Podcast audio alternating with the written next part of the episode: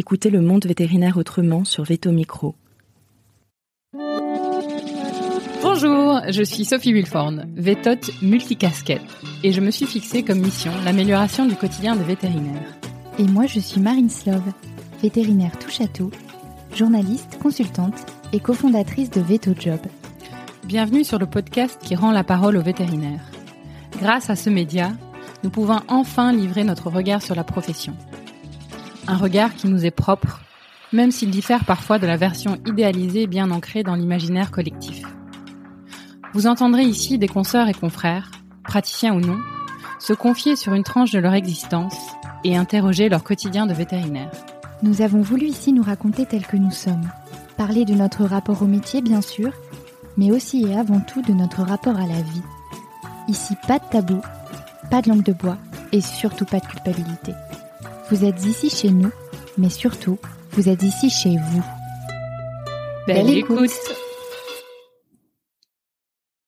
Bonjour à tous et bonjour à toutes. Aujourd'hui, sur Veto Micro, j'accueille Dohan Tran. Salut Dohan.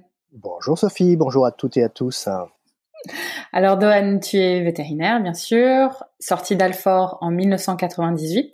Tu fais partie avec ton frère et ta sœur d'une première génération d'immigrés vietnamiens arrivés en France en 1954.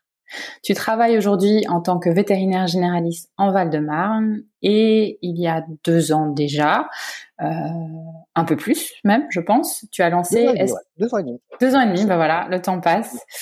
Euh, tu as lancé SPQVA. Donc soyons plus que veto ASV pour ceux qui ne connaissent pas, bien que je doute qu'il y en ait beaucoup aujourd'hui sur Facebook.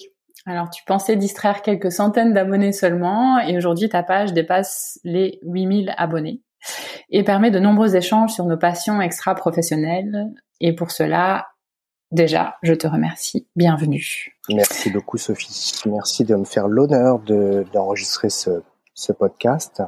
Euh, nous ferons peut-être référence de temps en temps, toi ou moi, sur le fait que nous avons déjà enregistré ensemble, mais il y a eu un petit problème technique donc, qui fait que ben, j'ai la chance de, de refaire une deuxième fois. Donc, euh, donc euh, merci beaucoup. Euh, oui, juste petite précision. Effectivement, je me définis presque plutôt comme la troisième génération euh, de, de arrivée en France parce qu'effectivement, ce sont mes grands-parents qui sont arrivés en 54 avec mes parents qui étaient vraiment tout jeunes et qui étaient déjà qui parlaient déjà français, donc leur, le français leur langue maternelle.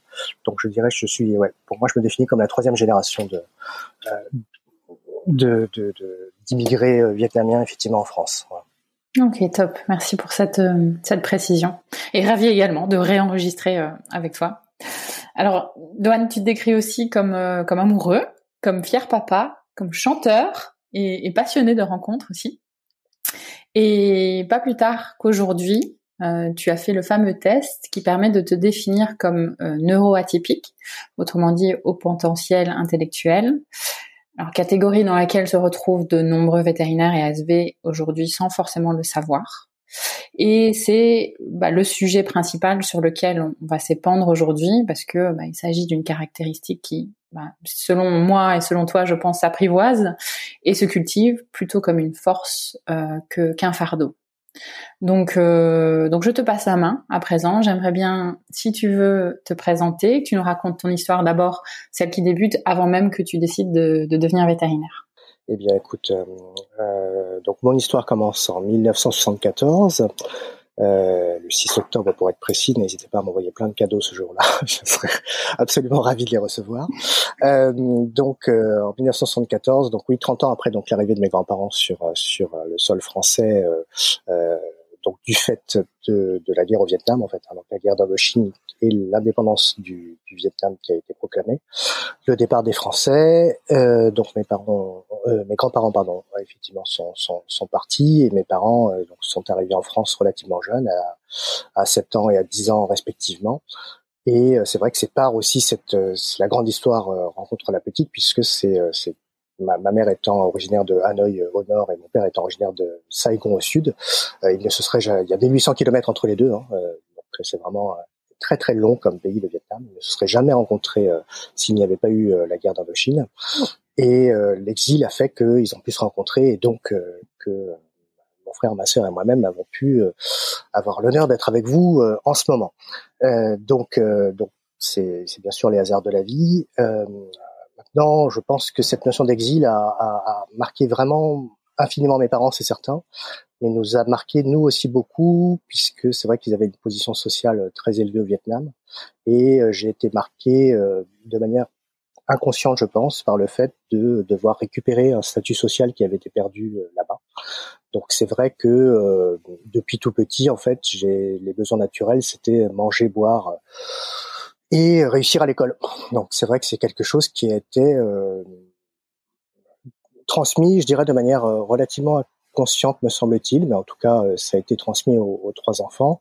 Nous avons tous fait des, des, des d'assez grandes études, mon frère étant aussi euh, vétérinaire. Je le salue bien bas puisque c'est, mon modèle, euh, donc s'il si, si, m'écoute. Euh, ma sœur ayant fait, après l'école normale supérieure, Ulm à Paris, pense que c'est une des écoles les plus difficiles. D'ailleurs, mes parents ont une petite déception quand j'ai passé moi le concours veto. Euh, alors déjà, je l'ai raté la première année, ça a été vraiment une source d'étonnement absolu. Euh, j'ai senti une grande incrédulité chez mes parents parce qu'ils ne comprenaient pas l'échec, euh, l'échec possible. Et, euh, et ben, une fois que je l'ai eu, grosse déception de ma mère puisque je n'étais pas major de, j'ai pas été major, mais j'étais 46e au concours. Donc c'est vrai qu'il y a eu une déception assez intense sur le fait que il y avait déjà un veto, j'ai pas mis beaucoup la barre plus haute, et donc troisième veto de, de la famille. Euh, sachant que l'aspect vétérinaire euh, est vraiment très tôt dans, dans mon parcours et la, la, euh, cette, cette notion de d'envie, de, de, de, le, mot est en train de m'échapper, mais il va me revenir du fait d'avoir d'avoir envie de faire ce métier est venu vraiment depuis tout petit. La vocation, voilà. La vocation est venue vraiment tout, depuis tout petit, je dirais vers 5-6 ans. Euh, me souviens avoir voulu être ingénieur au départ parce que le terme d'ingénieur, c'était c'était ça, claquait, donc c'était cool. On pouvait dire, je suis ingénieur et euh, donc déjà j'avais j'avais un petit peu le sens de la du bling bling et de l'épate euh, déjà très jeune. Donc euh, le terme d'ingénieur me, paraissait bien. Après, j'ai voulu être plongeur euh, professionnel parce que selon moi, le plongeur professionnel ne devait pas apprendre à lire et à écrire. Donc, je trouvais ça très pratique d'aller plonger sous l'eau pour, pour ne pas avoir à lire et à écrire. Et après, très vite, ça a été euh, ça a été veto. Euh, avant même que, que mon frère se dirige vers veto parce qu'il s'y dirigeait. Il a 7 ans de plus que moi, hein, donc il est assez âgé. âgé, pardon. il est plus âgé que moi. Euh, nous effacerons ça au montage. Nous effacerons ça au montage. Donc, il est plus âgé que moi, mais en tout cas, les 7 ans de plus fait que ça aurait pu être, tiens, euh, mon frère, euh, mon frère qui me donne l'envie, mais je pense vraiment avoir eu l'envie avant que, avant que lui-même découvre le, métier de euh, sur le tard, je pense. Euh, moi, effectivement, ça a été une, envie précoce, et, euh, ben, après, ça a été de dire, bah voilà, j'ai envie d'être veto, donc je fais tout pour le devenir. Et bah, par l'échec en première année de prépa, tout s'est tout s'est bien passé.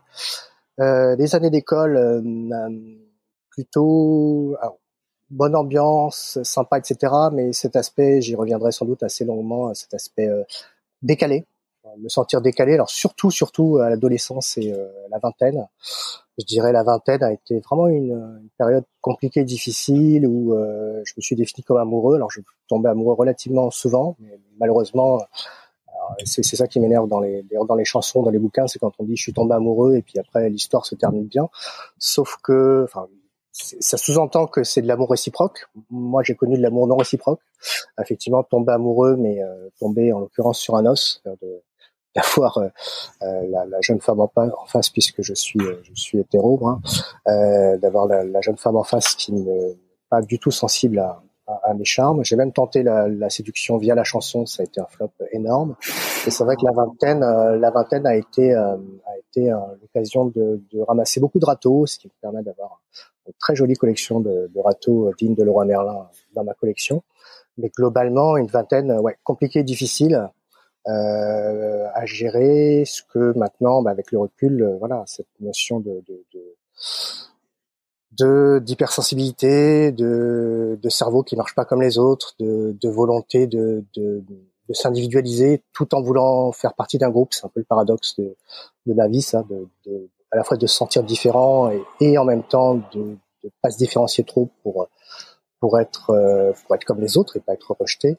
Euh, donc ouais, j'ai un souvenir mitigé de mes 20 ans, en tout cas.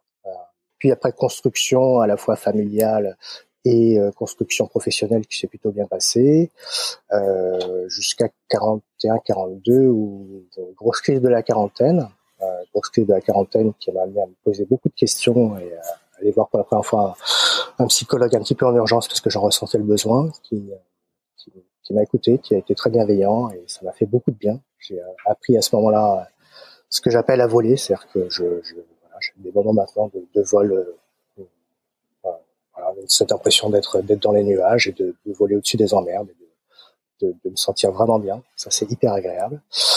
Ça que ce vol n'est pas stationnaire et qu'effectivement, malheureusement, de temps en temps, on retombe un petit peu dans la boue et on s'écrase un petit peu. Euh, même si le chemin pour moi continue à être assez linéaire et, je ne pense jamais faire de retour en arrière.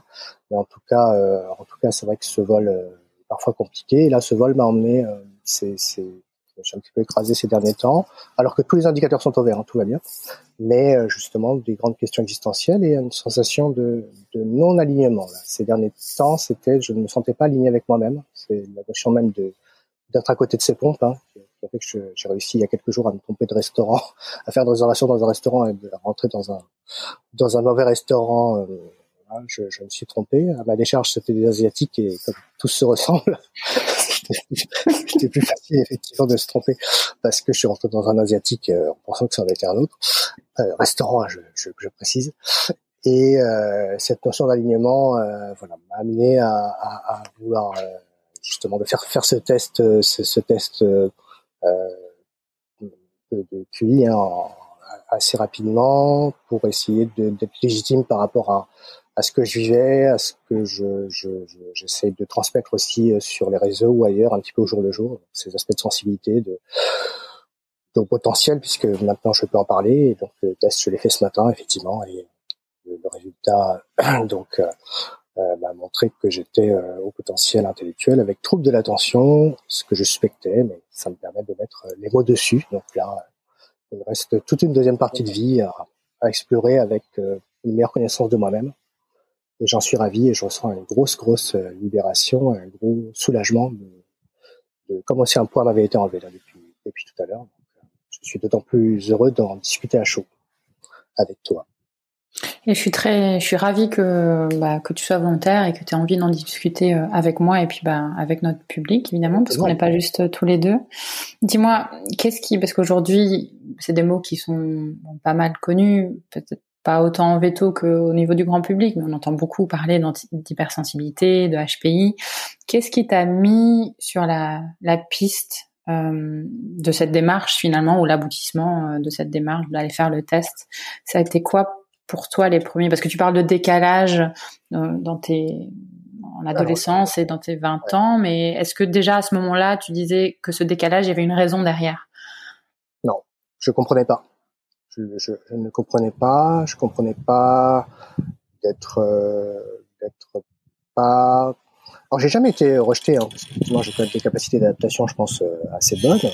Et à l'école ça se passait plutôt bien, hein, le, le, les retours que j'en ai. D'ailleurs, j'ai discuté récemment avec une, la, la, la, femme d'un camarade de promo et qui me disait que j'étais euh, très très reconnu et très apprécié dans la promo, ce qui m'a ce qui m'a donné envie de m'asseoir par terre parce que je ne pensais absolument pas que c'était le cas. Donc, euh, j'avais une sensation de décalage en tout cas vis-à-vis de tous les fêtards, etc. Mais je, ne comprenais pas pourquoi. Je savais que je ne voulais pas rentrer dans cette espèce de norme de, de boire beaucoup. Je supporte pas l'alcool, c'est plus facile pour moi, mais de boire beaucoup, de faire la fête de manière exagérée, etc. Euh, tout en ne voulant pas non plus être le polar de base qui va à tous les cours. Donc, y avait, il y avait cette notion de, de, de, de se sentir différent, mais de pas savoir réellement. Donc, le déclic pour répondre à ta question, il faudra que je te, je te rappelle que tu me recadres assez souvent puisque je tous les sens. Donc n'hésite pas à utiliser un grand bâton violent pour me taper sur la tête, ça me fait, ça me fait du bien de temps en temps.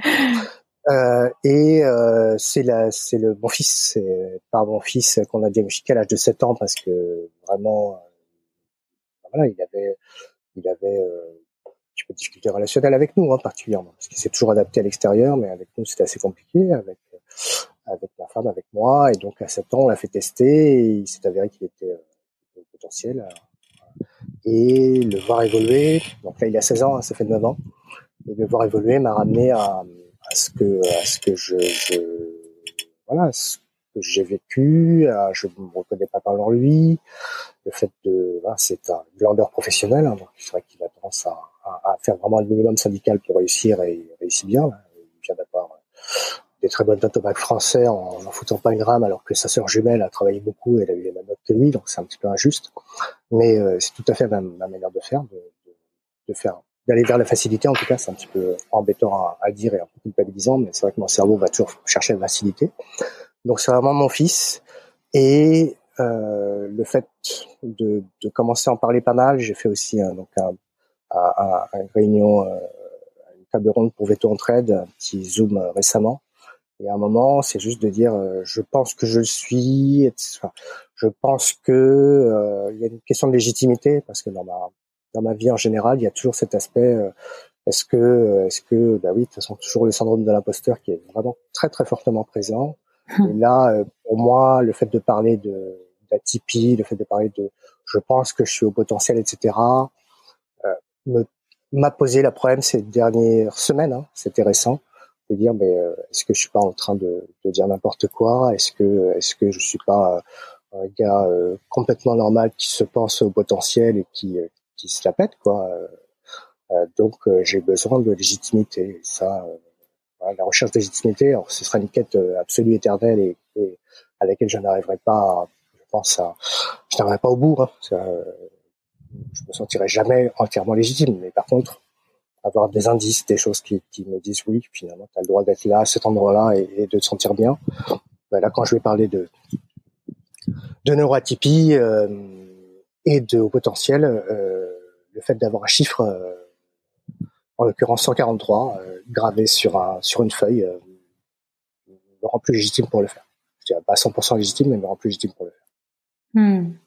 Oui, parce que je pense que hum, une des grandes caractéristiques, c'est justement ne jamais se sentir 100% légitime euh, quand on est on, est HPI.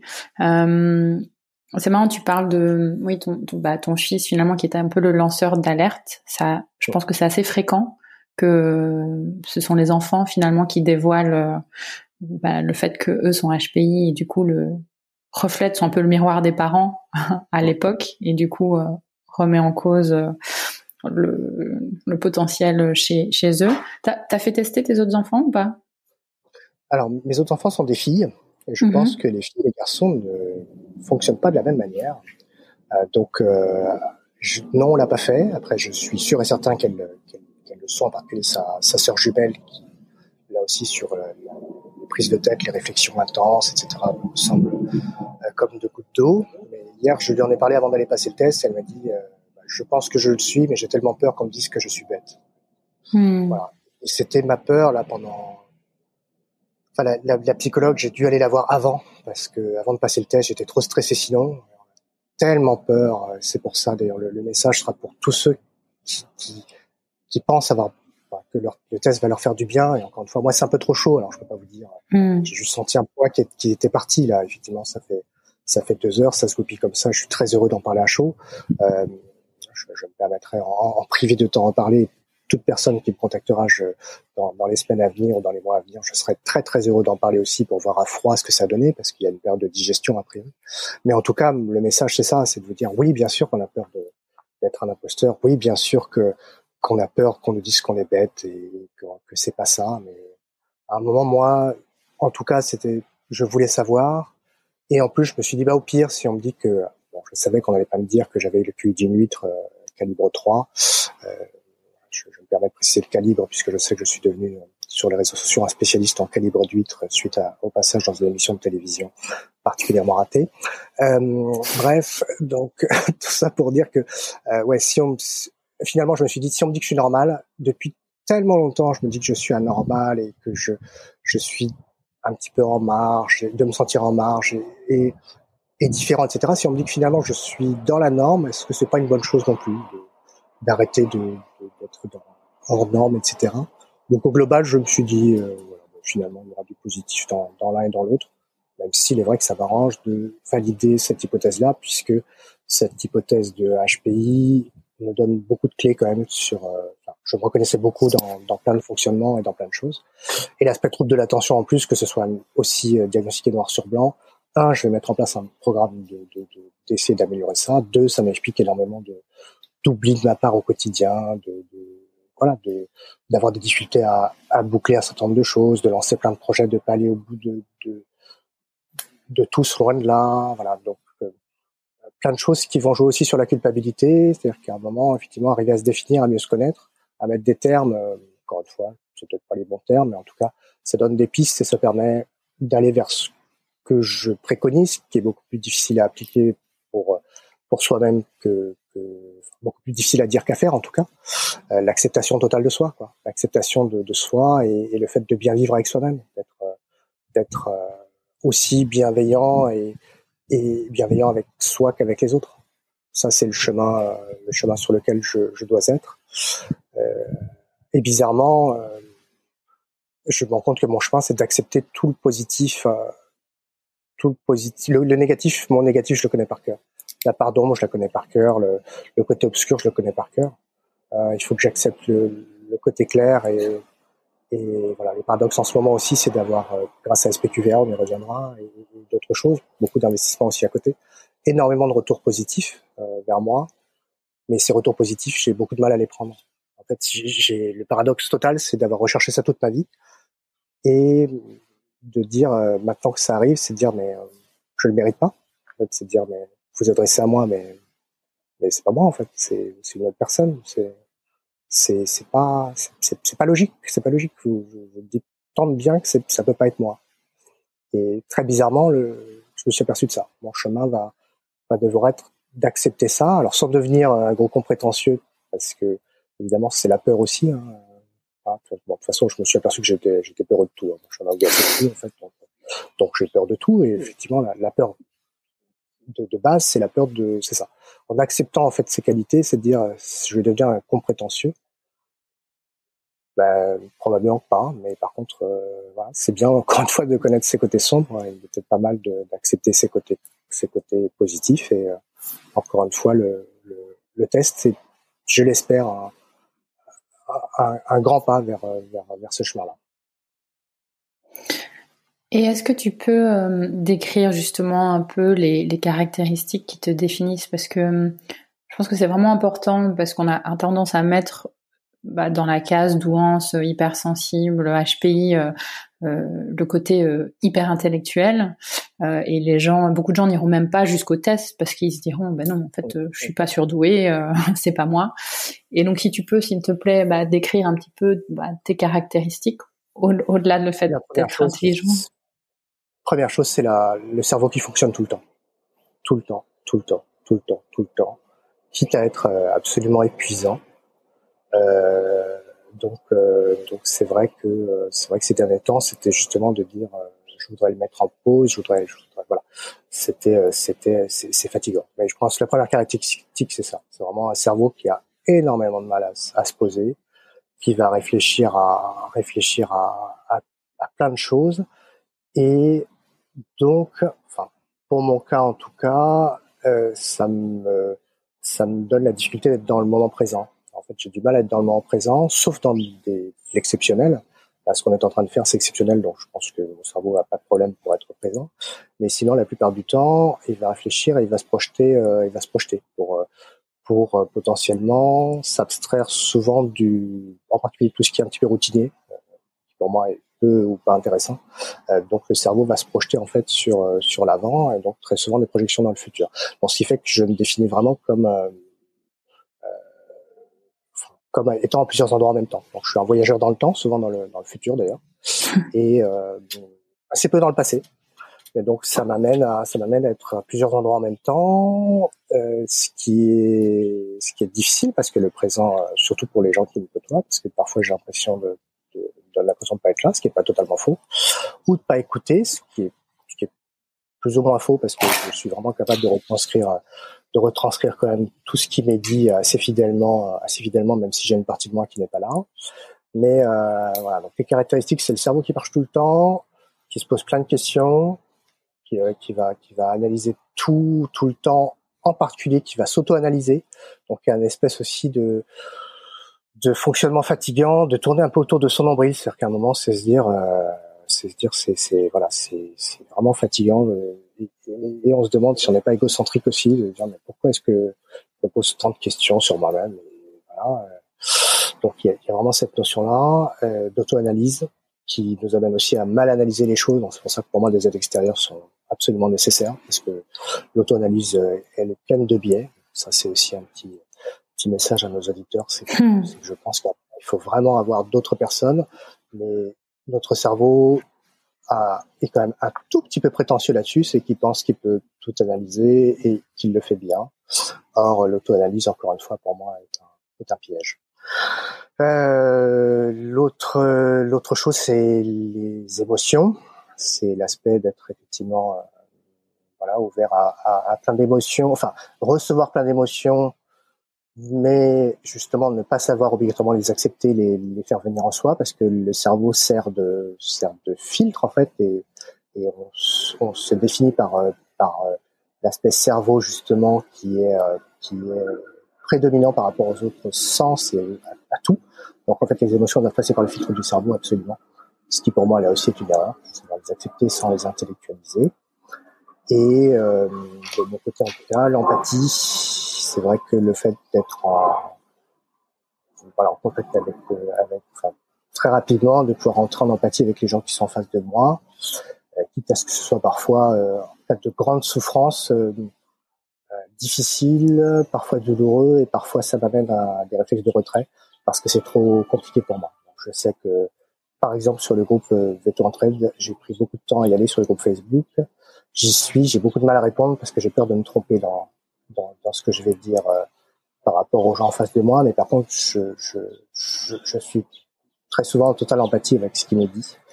Mais cette sensation parfois de ne pas avoir les, les réponses à, à, tout cela, donc euh, vraiment cerveau qui fonctionne tout le temps, euh, empathie euh, c'est très loin, émotion forte, souvent jubulée par le cerveau, repoussée, mais qui reviennent par d'autres d'autres d'autres moyens, euh, projection vers le futur et angoisse euh, très nombreuses euh, du fait justement bah, d'un cerveau qui fonctionne tout le temps, qui fait toutes les hypothèses tout le temps, et qui envisage le pire assez souvent pour essayer de trouver une parade.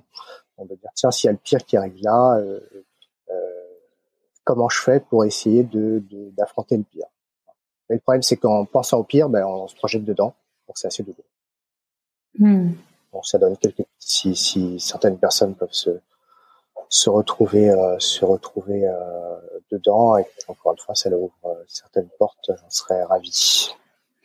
Oui donc on est on est loin du bah, de la définition que certains donneraient à, à quelqu'un de surdoué de bah, je suis super intelligent je comprends tout tout le temps. Ouais je en tout cas je me définirais pas du tout comme ça. Mais Ouais, avec bon une capacité effectivement à comprendre les choses relativement vite, mais euh, mais euh, en tout cas pas pas pas de notion. Enfin, en plus, j'ai jamais eu cette notion-là de, de dire que j'étais plus intelligent que, que, les autres. Mais par contre, mmh. de ressenti, de, de, de, ressenti, ouais, de dire, euh, voilà, le terme intuition est très fort aussi de mon côté.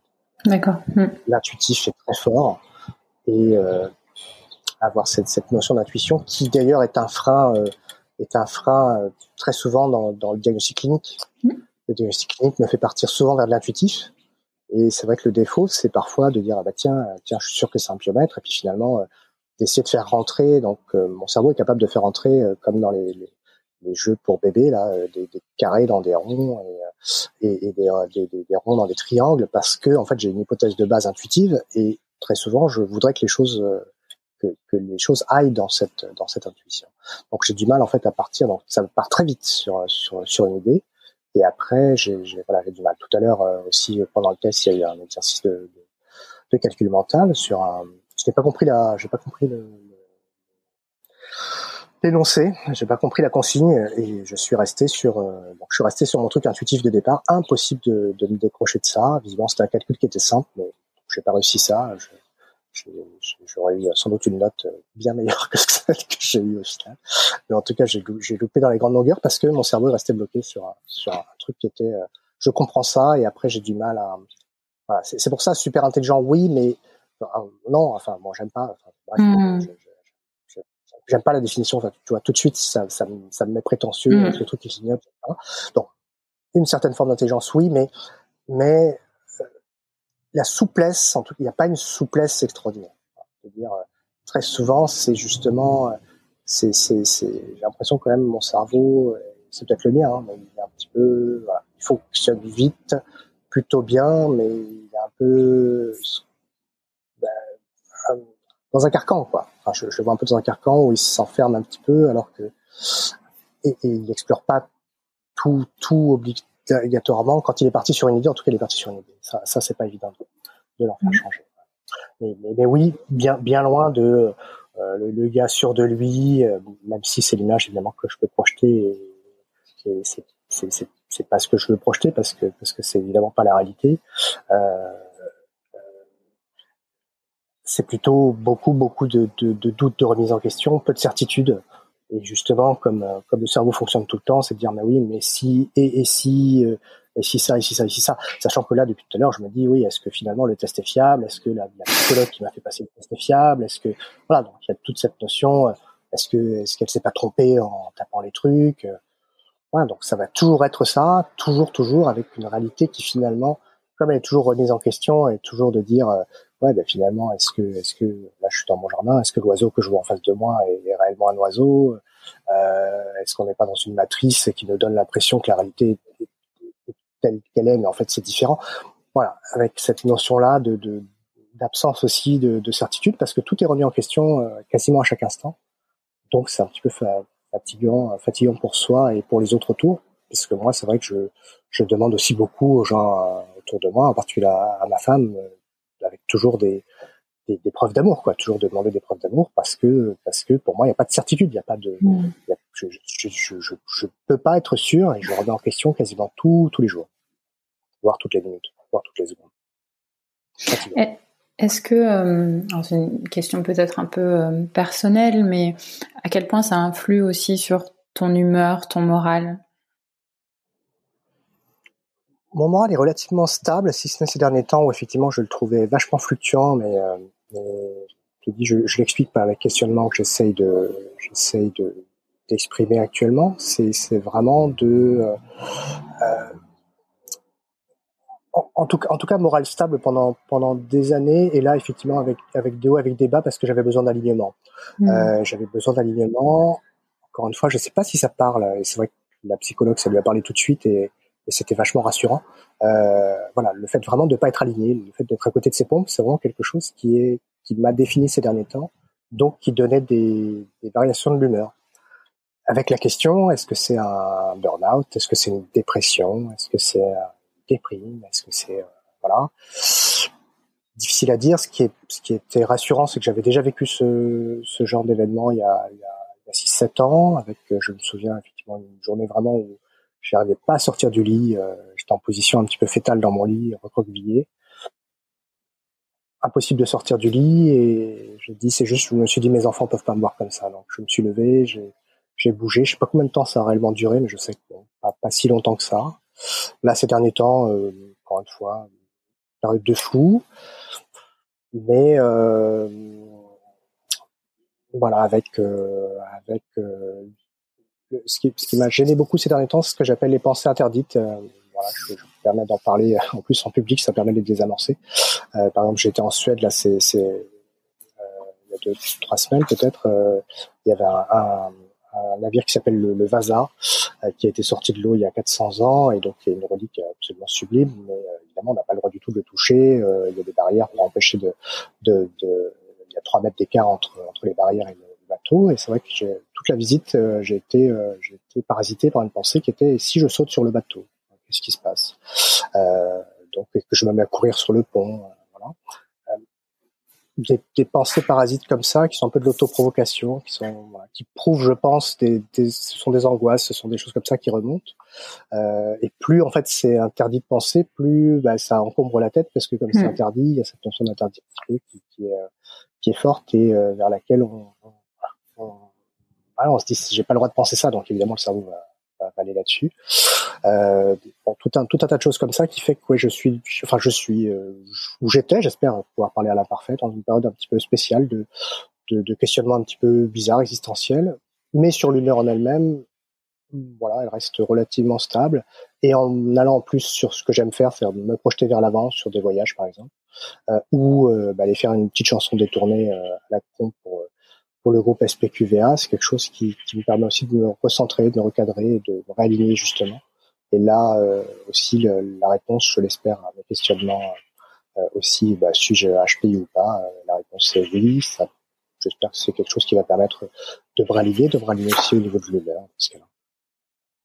Je suis parti un peu loin encore. Euh, non, pas du tout. T'inquiète pas. En tout cas, moi, j'arrive à te suivre. On verra euh, si les auditeurs euh, diront la même chose. Non, mais c'est, je trouve c'est vraiment très important d'aller dans le détail sur ce sujet.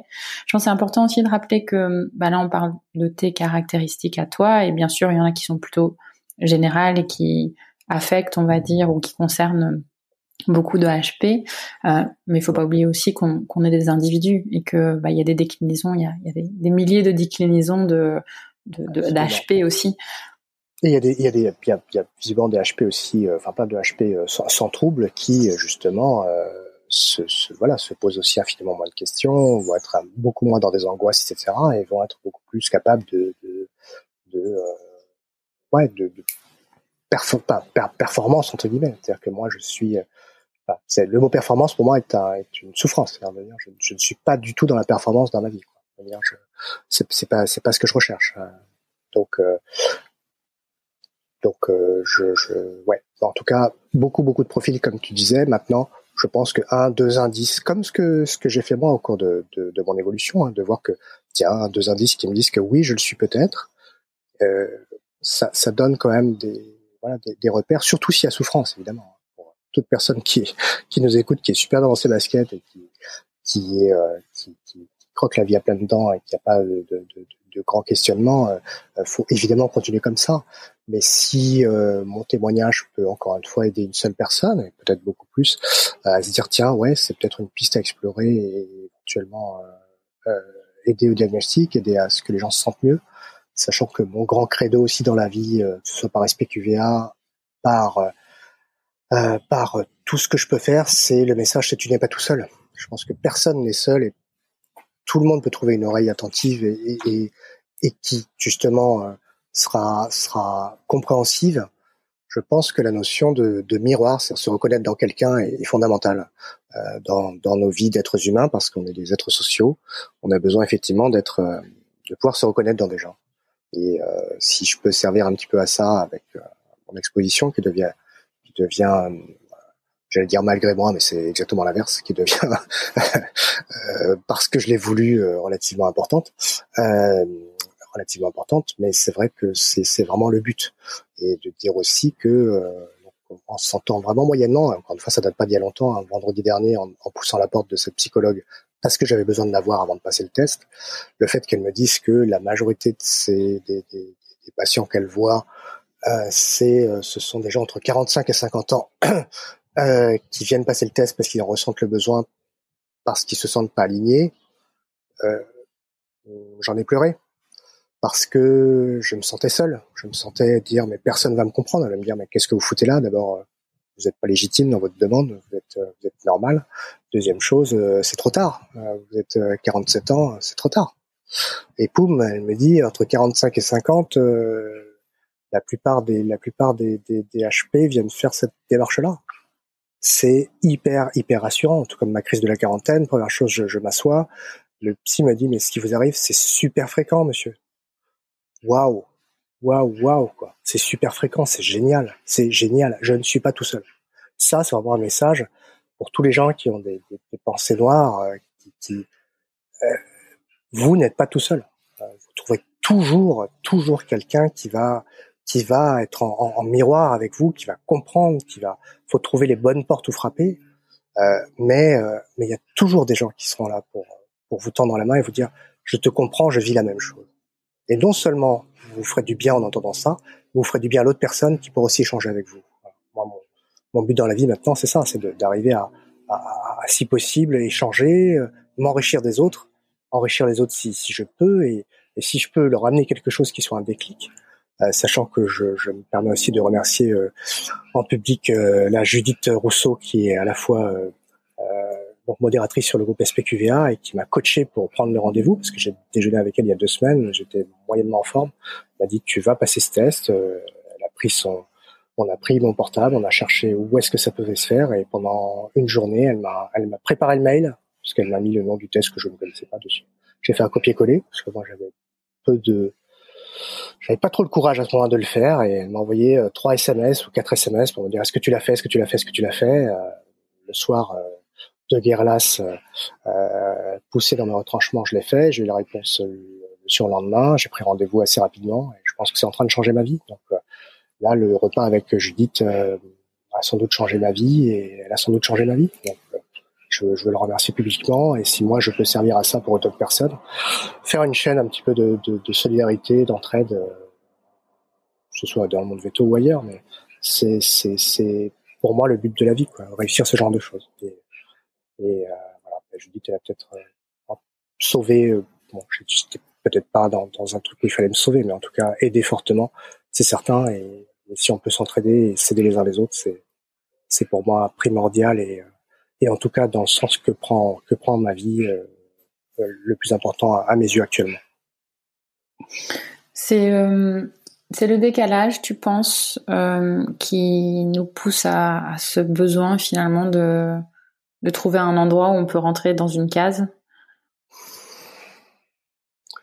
Ouais, oui, parce que parce qu'à un moment, à force d'être dans aucune case, c'est trop douloureux de dire de se dire justement je suis unique exceptionnel et, rien ni personne ne peut me ne peut me définir. C'est c'est trop difficile. Moi, les, les, bouquins de développement personnel j'ai beaucoup de mal.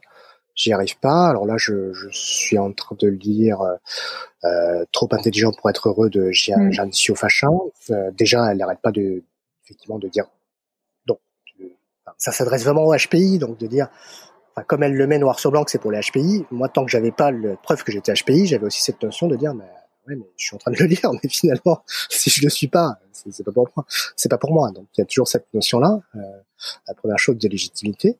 La deuxième chose c'est vrai que même en, décrivant en fait comme elle décrit tous les tubes du HPI en fait je me retrouve avec 20 ou 30% des descriptions qui me touchent vraiment. Donc je 70% des trucs euh, par exemple sur l'échec scolaire ce genre de choses qui, qui vont m'ont pas parlé, puisque comme j'expliquais au tout début, c'est vrai que j'ai vraiment cette notion d'avoir euh, de, de, d'avoir même pas même pas besoin de réfléchir pour réussir à l'école. C'était obligatoire en fait. C'est vraiment quelque chose qui est. Il y a des règles du jeu. On te dit. Euh, on te dit euh, comment ça fonctionne, ben, tu joues au jeu, tu réussis quoi. C'était vraiment évident. Donc c'est vrai que toute cette notion, il y a un long passage sur l'échec scolaire potentiel que je comprends très bien d'ailleurs, hein, mais, mais c'est vrai que ça ne ça me parle pas.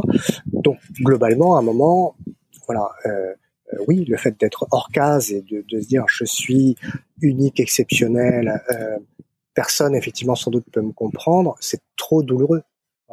À un moment, on a besoin de se retrouver en communauté, euh, communauté d'une ou cent mille ou trois millions de personnes, j'en sais rien, mais, mais à un moment, cette communauté qui nous dit euh, bienvenue, tu es, tu es légitime d'être parmi nous et tu nous ressembles, ou ouais, et tu nous ressembles, c'est c'est vachement rassurant, quoi. C'est c'est fondateur, je pense, de, de, pouvoir appartenir à un groupe et de pouvoir se définir par rapport à lui, quoi.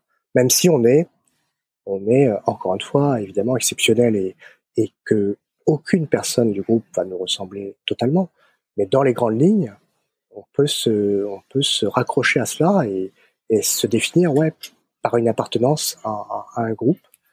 Et là, euh, ça me fait du bien, même si encore une fois, le, la communauté veto, la communauté euh, euh SPQVA, euh, la communauté vietnamienne, même. Enfin bref, j'ai plein de communautés dans lesquelles potentiellement je peux me sentir euh, parmi euh, parmi les, les, les, miens. Mais je vois les communautés vraiment comme des cercles de façon imbriqués les uns dans les autres. Et je pense que plus on a de cercles et plus ces cercles se resserrent, plus on est au chaud et à l'aise. Quoi. Je mettrais effectivement ça comme un comme un, un ouais un, un, endroit où on va se sentir, se sentir bien, un refuge, un refuge, un, c'est ce que tu cherchais à créer, tu penses, quand tu as créé SPQVA Un refuge Sans le vouloir, oui. Hmm. Ouais, sans le vouloir, oui. Une communauté, en tout cas, c'est certain. Et euh, sans doute de se dire, de, de chercher. J'étais, enfin, je suis toujours dans la recherche de, de lancer des bouteilles et dire tiens, qui se reconnaît là-dedans?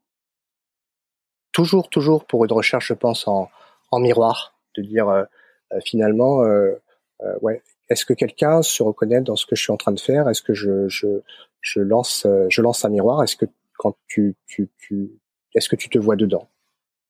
Voilà. Et ça, ça c'est, c'est des, je pense, c'est, c'est de toute façon une quête que j'ai depuis tout petit, et justement qui était euh, quête qui était euh, particulièrement difficile. Encore une fois, l'adolescence et vers 20 ans. Quoi. Donc c'est vrai que moi le, le, le, message aussi, je pense pas qu'on aura des, des écouteurs des, des, des, auditeurs pardon euh, du podcast euh, âgés entre 18 et 20 ou 22, mais euh, je dirais c'était le pirage de ma vie à moi et, et le message ce serait ben, tu vas voir dans 20 ans ce sera super. Alors je sais que je sais ou dans 20 ou 30 ans ce sera super. Je sais que pour pour un, quelqu'un de 18 ans, ça va être difficile de dire, écoute, à 48, ça va être génial. Euh, voilà, moi, j'ai pas passé 30 ans atroces, hein, mais par contre, la quête de soi, elle prend du temps. Et pour se sentir euh, juste, et même encore il y a deux semaines, je me sentais pas aligné. Donc euh, là, je le sens. Je, me sens aligné là dans ce que je suis en train de faire, de, parler avec avec toi, avec vous. C'est quelque chose où, où, je me sens euh, légitime à ma place au bon endroit. Et ça, se sentir légitime à ma place au bon endroit, c'est quelque chose, c'est une quête vachement difficile, longue, et, et, et avec un cerveau comme le mien, comme le nôtre, euh, on, à 18 ans, on n'est pas prêt l'image pour moi c'est c'est comme euh, avoir euh, avoir une Ferrari et, soit ne pas avoir le permis au début quand t'es quand vraiment tout jeune soit ben euh, voilà t'as as, ton permis tu viens d'avoir ton permis on te file une Ferrari et vas-y débrouille-toi avec quoi. Bah ouais ben la Ferrari tu vas l'encastrer sur le premier arbre parce que tu tu peux pas c'est trop puissant en fait. C'est trop puissant. Donc à un moment il faut apprendre faut apprendre doucement à conduire sans doute à l'allure d'une deux chevaux au départ et après, y a les molos et après pouvoir accélérer au moment euh, euh, maîtriser effectivement ça et savoir savoir bah oui que ça, ça peut être dangereux si tu vas trop vite, ça peut être dangereux si tu ne sais pas prendre tes virages, etc. Mais finalement, finalement, quand tu maîtrises bien la, la, la, la, voiture et le cerveau, bah, tu peux vraiment faire une, une force, oui. Mais euh, sachant que là, encore une fois, euh, dans le questionnaire, elle m'a envoyé un questionnaire, la psychologue, elle m'a dit, euh, je crois que la première question c'est pensez-vous être au potentiel ou je sais plus pourquoi. Bref, un truc comme ça. J'ai quand même défini le haut potentiel avec le terme, le premier terme qui m'est venu, c'est pathologie. Hein. J'ai mis pathologie entre mmh. guillemets. Je dis euh, désolé de mettre ce terme-là, mais c'est le premier terme qui vient.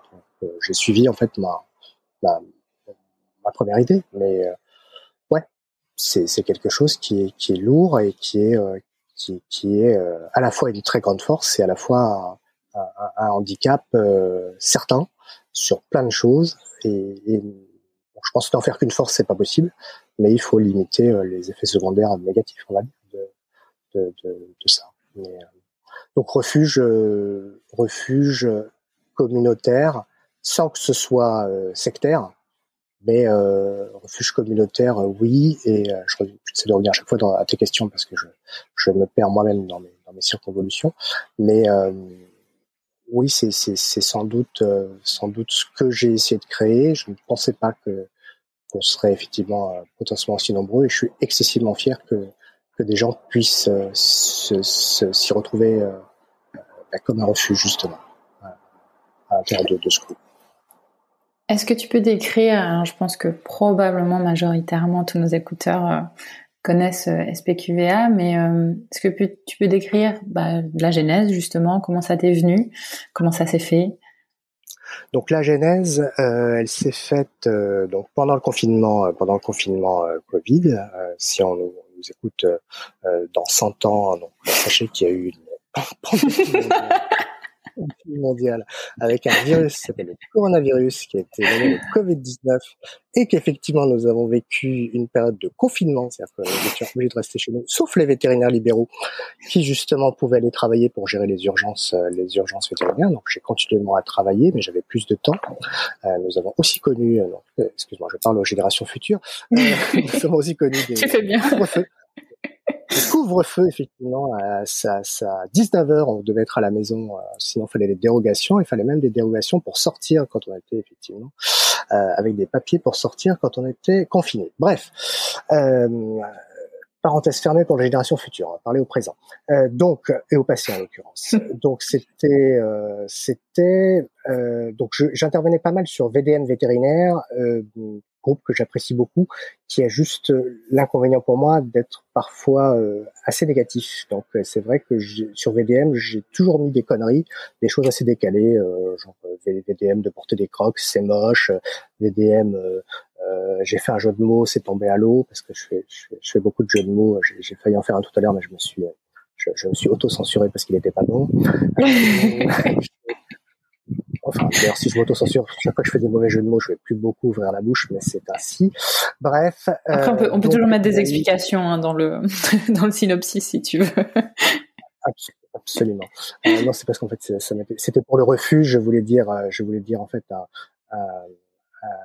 un, un Napoléon euh, avec un bon chauffage, euh, ah non pardon, un bon appartement chaud. Non, c'est ça. Un Napoléon avec un bras qui manque. Voilà un Napoléon avec un manque, un non pardon, un bon appartement chaud. C'était absolument hilarant, mais j'ai pas réussi à la placer. Et en plus, a posteriori, ça tombe à plat. C'est pas grave. Je... Bref, revenons à nos moutons. Chers auditeurs, si vous êtes perdus, c'est normal. Euh, vous voyez ce que c'est un, cerveau, un cerveau qui parle dans tous les sens. C'est ça. C'est difficile de vivre avec. Euh, J'en suis conscient. Donc, euh, mes excuses pour le, fait de, de partir dans tous les sens. Euh, donc VDM, euh, j'ai tout d'un coup et, donc et c'était le confinement avec justement je disais que les vétos avaient le droit de avaient le droit de travailler sauf qu'il y avait une polémique sur le fait de savoir si on devait faire des vaccins ou pas euh, et si on devait prendre des consultations tout venant euh, sachant que le but effectivement normalement c'était de prendre que les urgences pour faire en sorte que les gens se déplacent le moins possible il y a des confrères qui ont continué à vacciner et j'ai vu sur les réseaux sociaux, en particulier sur VDM et d'autres réseaux, des gens qui commencent à s'insulter avec des termes de collabo, avec des termes de euh, je vais aller te crever les pneus euh, parce qu'en fait euh, bah, il y avait des gens qui refusaient les vaccins, ils étaient pris à côté, enfin voilà. Donc en fait je me disais on va avoir le Covid et en plus on va avoir une guerre intestine entre nous, ce dont on n'a absolument pas besoin. Donc essayons de, de faire une ode à la confraternité. Et euh, bon, je, je, fais assez souvent des petites chansons détournées, surtout pour les mariages.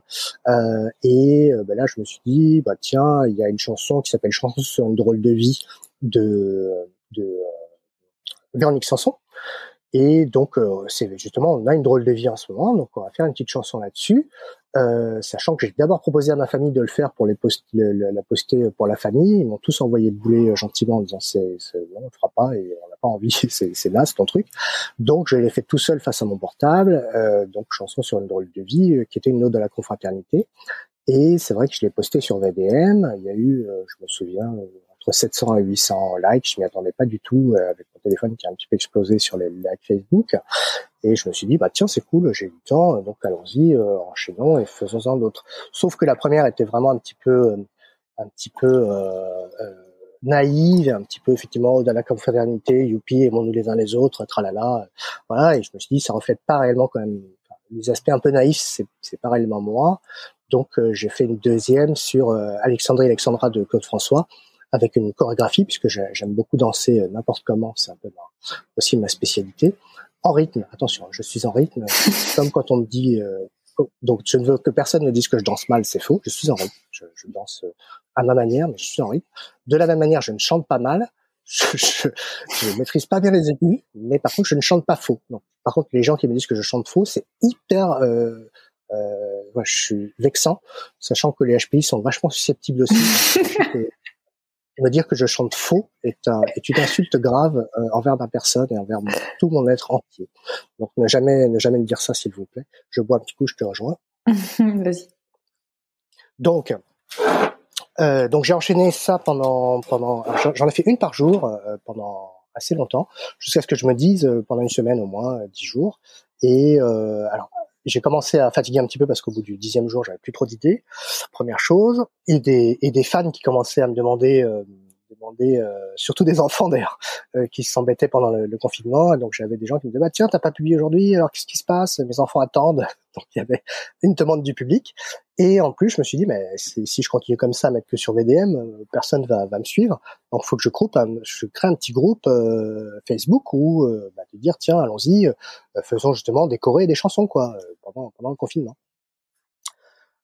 donc le 23 mars, euh, donc il y a exactement deux ans et euh, cinq mois, le 23 mars 2020, euh, je crée effectivement depuis mon bureau au cabinet vétérinaire dans lequel je travaillais au centre-ville du Plessis-Trévise, euh, le petit groupe où je poste mes vidéos et je cherche un, un nom évidemment rigolo puisque c'est une de mes passions dans la vie, c'est les jeux de mots. Donc je trouve coralnavirus, corénavirus. Donc ça s'appelait coralnavirus, corénavirus. Euh, et, euh, et je poste ça en disant, ben voilà, ceux qui veulent rejoindre, vous rejoignez, on va s'amuser pendant cette période un petit peu compliquée et difficile, et on va chanter, on va danser. Euh, Là-dessus, on est environ... Euh, donc c'est un groupe que je mets en public sur Facebook, donc ça veut dire que tout le monde peut adhérer. Et au bout d'un jour, donc je le poste le matin à 10 heures, à 5 heures, je pense qu'on devait être 600, euh, truc comme ça. Donc déjà, je dis, oulala, euh, ça va être compliqué de gérer ça tout seul. Donc j'appelle ma camarade modératrice et amie Axel Reps que, que j'avais connu par VDM, qui était très très rigolote euh, sur. Euh, je la connaissais pas du tout autrement, hein, mais j'adorais ses interventions sur VDM. Donc euh, je l'appelle, je lui dis tiens, tu voudrais bien être modératrice de, de, mon groupe là parce que ça commence à prendre de l'ampleur. Elle me dit ouais ouais, je sais pas ce que c'est, mais je te suis. Depuis, elle est restée fidèle et je la remercie infiniment.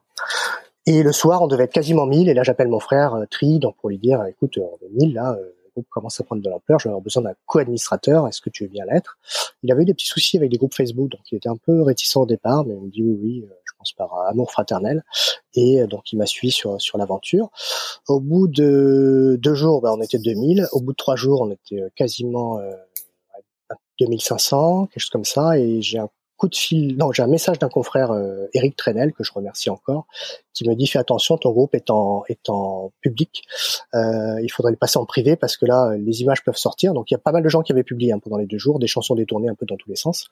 Et euh, Eric me dit attention, euh, si les, images sortent, on va dire que les vétos s'amusent pendant que les gens sont en train de mourir à l'hôpital, ce qui était, ce qui était euh, possiblement interprétable via nos vidéos.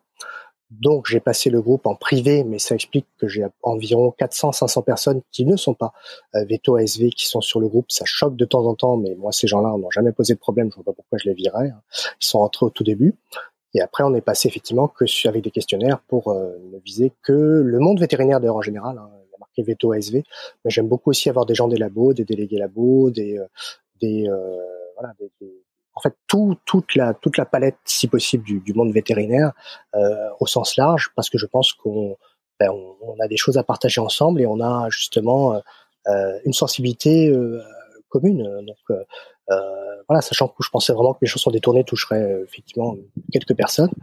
Je pensais qu'on serait 300 sur le groupe. Finalement, voilà, on a été 3000 assez vite puis euh, bah, 4000, 5000, 6000, etc. Jusqu'à maintenant être environ, euh, donc on, je pense qu'on passe là juste devant VDM. On a 8700 l'un et l'autre. VDM ayant fermé un petit peu plus ses accès, nous c'est plus ouvert. Donc là, on passe en groupe privé, sans doute le groupe privé le, plus gros, euh, le plus gros, et avec une entre 20 et 30 publications par jour, ce qui est pas facile à ni à modérer ni à suivre. Mais en tout cas, le plus actif, c'est certain. Donc le coronavirus, coronavirus est devenu soyons plus que veto ASV parce que pour moi c'est la définition même de, de, de notre communauté, c'est de dire que on va pas se retrouver en partageant des aspects techniques. Il y a plein de groupes pour ça et c'est pas voilà, euh, c'est pas en mettant une technique de, de TPLO qu'on va qu'on va créer un sentiment communautaire, me semble-t-il.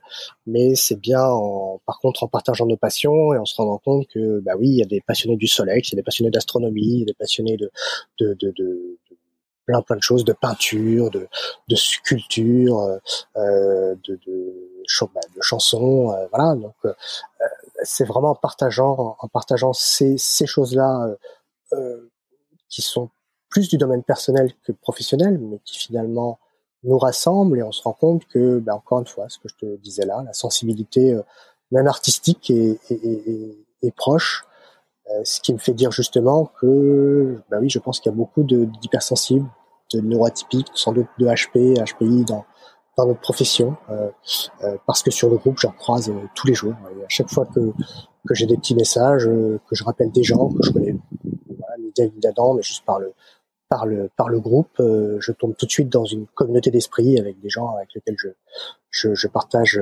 je partage plein plein de, choses et le même langage et la même, le même mode de pensée. Euh, voilà ce que j'explique par euh, le fait pour moi qu'on va vers ce métier-là, le métier euh, veto, ASV, par l'aspect soin, c'est-à-dire qu'on a envie de prendre soin et de faire du bien, de faire du bien autour de nous, et l'aspect et l'aspect animal. Donc en fait, il y a deux, deux aspects. Je pense qu'on est plus nombreux que chez les médecins, parce que chez les médecins, il y a l'aspect soin, mais il y a l'aspect humain et relations humaines qu'on sait être très complexe. Et nous, je pense que consciemment ou inconsciemment, ce qui nous a amené vers ces métiers-là, c'est le médiateur animal le fait que l'animal va servir effectivement de médiateur euh, qui nous fait sauter l'humain et qui nous fait penser que ce sera plus facile que les relations humaines complexes avec l'animal. Donc je pense qu'il y a un biais de sélection. Je pense qu'effectivement ça amène beaucoup beaucoup de, de gens neuroatypiques vers notre profession. Je pense que le mal-être de la profession vient de là. C'est-à-dire que les neuroatypiques après se confrontent à la réalité du métier, justement bah, des relations humaines, que ce soit avec les clients ou avec les euh, ou avec euh, l'équipe. Hein. Euh, faut s'intégrer aussi à une équipe qui sont vraiment pas toujours faciles. Une hypersensibilité exacerbée avec le fait d'être quand même en contact avec la mort très souvent et des cas complexes et difficiles où on peut aussi se tromper. Hein. Je pense que c'est tous trompés dans nos métiers de libéraux et enfin dans nos métiers de pas libéraux de de, de veto potentiellement traitants, voire même d'ASV. Euh, et ça a des conséquences parfois dramatiques et c'est vachement difficile pour nous de supporter de, de nous être trompés et les conséquences surtout qui sont qui sont dures. Voilà. Donc je pense que la, la le recrutement, mais euh, il y a un biais de recrutement et ce recrutement, ce biais de recrutement avec des neuroatypiques euh, à l'appel euh, crée en fait beaucoup de souffrance par rapport à une réalité du métier qui est difficile. Ça me fait une bonne transition d'ailleurs, parce que très récemment, as, tu es intervenu sur France 2 sur justement ce mal-être de la profession, euh, notamment sur le sujet des départs anticipés de vétérinaires. Euh, et ils ont, bon, évidemment, c'était assez tronqué. Hein, ils ont peu de temps pour euh, transmettre un petit niveau d'information. Ils ont axé beaucoup sur le côté horaire de travail et, agression de, de par de certains clients. Là, tu l'évoques déjà un peu, il y a plus de détails ou plus de raisons que ces deux choses-là. Est-ce que tu veux élaborer un peu plus encore là-dessus? Absolument. D'autant plus que j'étais assez frustré. Euh, oh, c'est vrai que déjà, euh, c'est vrai que c'est dans, dans la, jeunesse des choses. Moi, j'ai enregistré, euh, j'ai enregistré il y a plus de deux, mois l'interview, et moi, il m'avait dit que ce serait diffusé 15 jours dans les 15 jours qui suivaient. Donc, autant dire que j'ai regardé le journal télé ce que je ce que je fais jamais quasiment euh, de France 2 pendant 15 jours et après au bout de 15 jours je l'ai laissé tomber donc là quand il y a eu diffusion récente j'étais euh, tranquillement en train de, de, de faire un apéro euh, sans alcool ce qui ce qui ce qui a amusé pas mal, pas mal les gens puisque apéro et sans alcool visiblement ça a du mal à passer en France mais bon. bref apéro sans alcool et mon portable a explosé là aussi parce que je, je passais mais c'est vrai que je voilà je je savais pas que je passais à ce moment-là. Euh, donc le, journaliste effectivement c'est beaucoup euh, beaucoup euh, centré sur l'agression. Je pense que c'était le, point d'accroche lui qu'il voulait avoir. D'ailleurs, j'ai trouvé qu'il y avait pas mal d'émotions dans ma voix, qui n'a pas été perçue par tous, mais mon débit n'était pas normal et on sentait quand même, parce que pour moi c'est un événement que j'ai un petit peu enfoui, mais, mais c'était intéressant de, de, me revoir. D'ailleurs, je l'ai pas revu beaucoup cette interview parce qu'elle justement beaucoup d'émotions et le fait de voir mon émotion m'émeut en fait c'est pas obligatoirement facile à facile à regarder euh, donc euh, j'ai essayé justement après à froid d'expliquer euh, d'expliquer les, causes de cela euh, les causes potentiellement du, mal-être alors je suis pas rentré dans, les neuroatypies parce que là évidemment je sortais complètement du sujet mais c'est vrai que d'abord je voulais insister sur l'aspect équipe parce que c'est vrai que nous sommes en général un métier où on fait partie d'une équipe. Là, c'est vrai que je voulais vraiment insister sur le fait que l'agression avait commencé avec euh, les infirmières, euh, les ASV, puis euh, qui ont été assez traumatisées. Après, elles ont passé le, le téléphone à une de mes collègues euh, Veto qui avait déjà été agressée un an avant euh, avec un gars qui, en pleine période Covid, avait enlevé son masque et lui avait craché dessus. Elle avait été obligée d'aller d'aller porter plainte et donc elle était aussi voilà, un petit peu traumatisée par en me passant le téléphone et puis moi qui ai terminé ou effectivement c'est moi qui ai terminé avec lui euh, à essayer d'expliquer des choses et puis effectivement c'est moi qui ai reçu le euh, j'arrive je vais tous vous buter voilà venant d'un inconnu on ne sait pas d'où il part on ne sait pas qui c'est on ne sait pas euh, d'où le fait qu'on soit barricadé et sorti sous protection policière parce qu'on savait pas du tout euh, si c'était une réalité ou pas et qui c'était en. Euh, donc la notion d'équipe était importante, elle a été chantée, euh, que j'étais pas le seul impacté et que, que de toute façon c'est du travail d'équipe, que ça a été un traumatisme d'équipe et que globalement les soins parce que le message c'était ça aussi, on n'est pas là pour ça, on est là pour soigner vos animaux, mais l'équipe, et ça j'ai voulu insister, mais ça a été coupé. Le premier point c'était ça, le, deuxième point c'était d'essayer d'expliquer, ben, pour moi on a double difficulté dans le métier, c'est euh, nous sommes un métier de, soins, hein, donc on n'est pas pas catégorisé comme des soignants, mais on fait un métier de soins, avec évidemment toute la difficulté qu'on qu'on connaît tous, qu'on a tous connu, de, euh, bah, de, des questionnements sur la thérapeutique, de, des choix à faire tous les jours sur est-ce que j'hospitalise, est-ce que je hospitalise pas, est-ce que je fais ce traitement-là ou pas, est-ce que est-ce que je me trompe pas dans ce que je suis en train de faire, euh, voilà, et les conséquences ou parfois euh, qui sont qui sont parfois terribles, de soit de se tromper, soit pas de se tromper d'ailleurs, mais parfois on fait tout bien, ça ne se passe ça ne se passe pas bien, donc c'est là où c'est compliqué.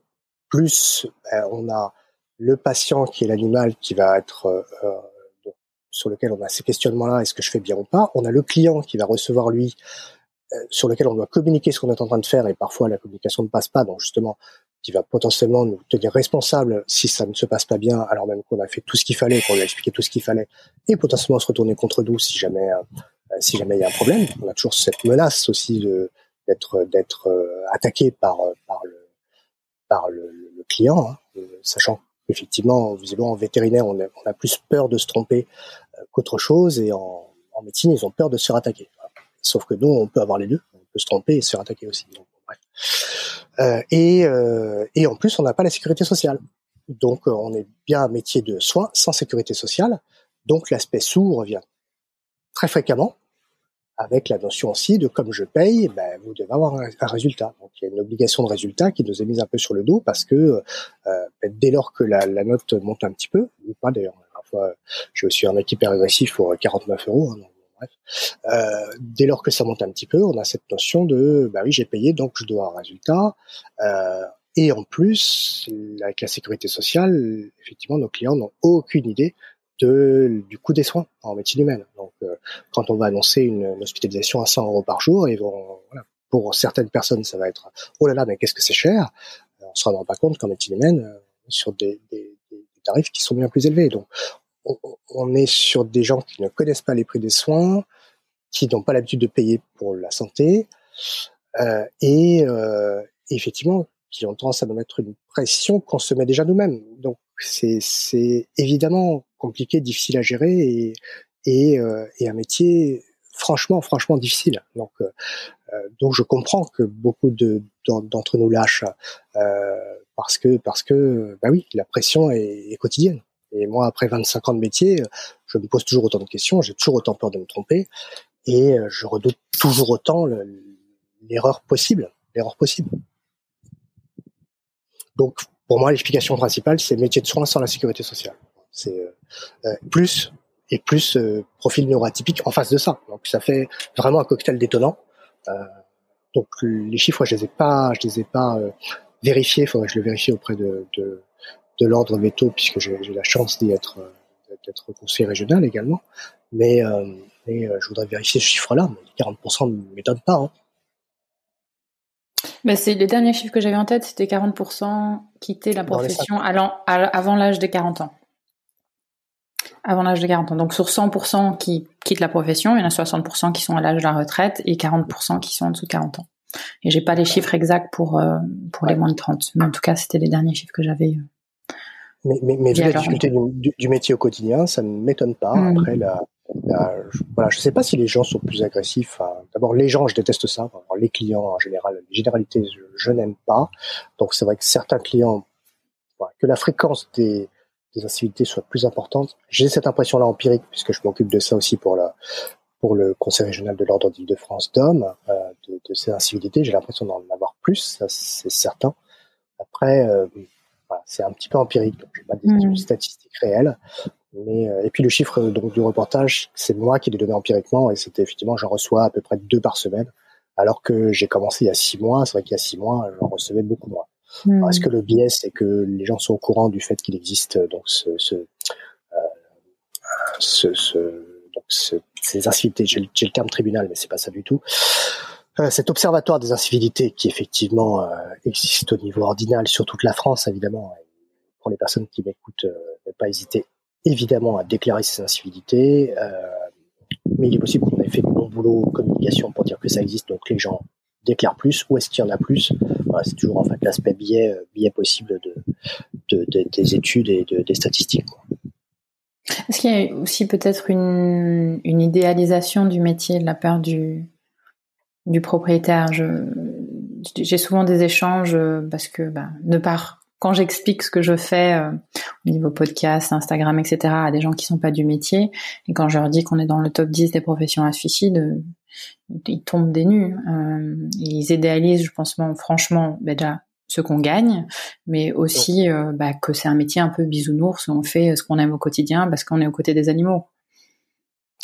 Bien sûr, bien sûr. Non, c'est certain qu'il y a une idéalisation de, de, de l'autre côté, et, et c'est d'autant plus alors ça, ça, ramène un peu à la culpabilité, culpabilité qui est qui est ma ma grande ma grande amie.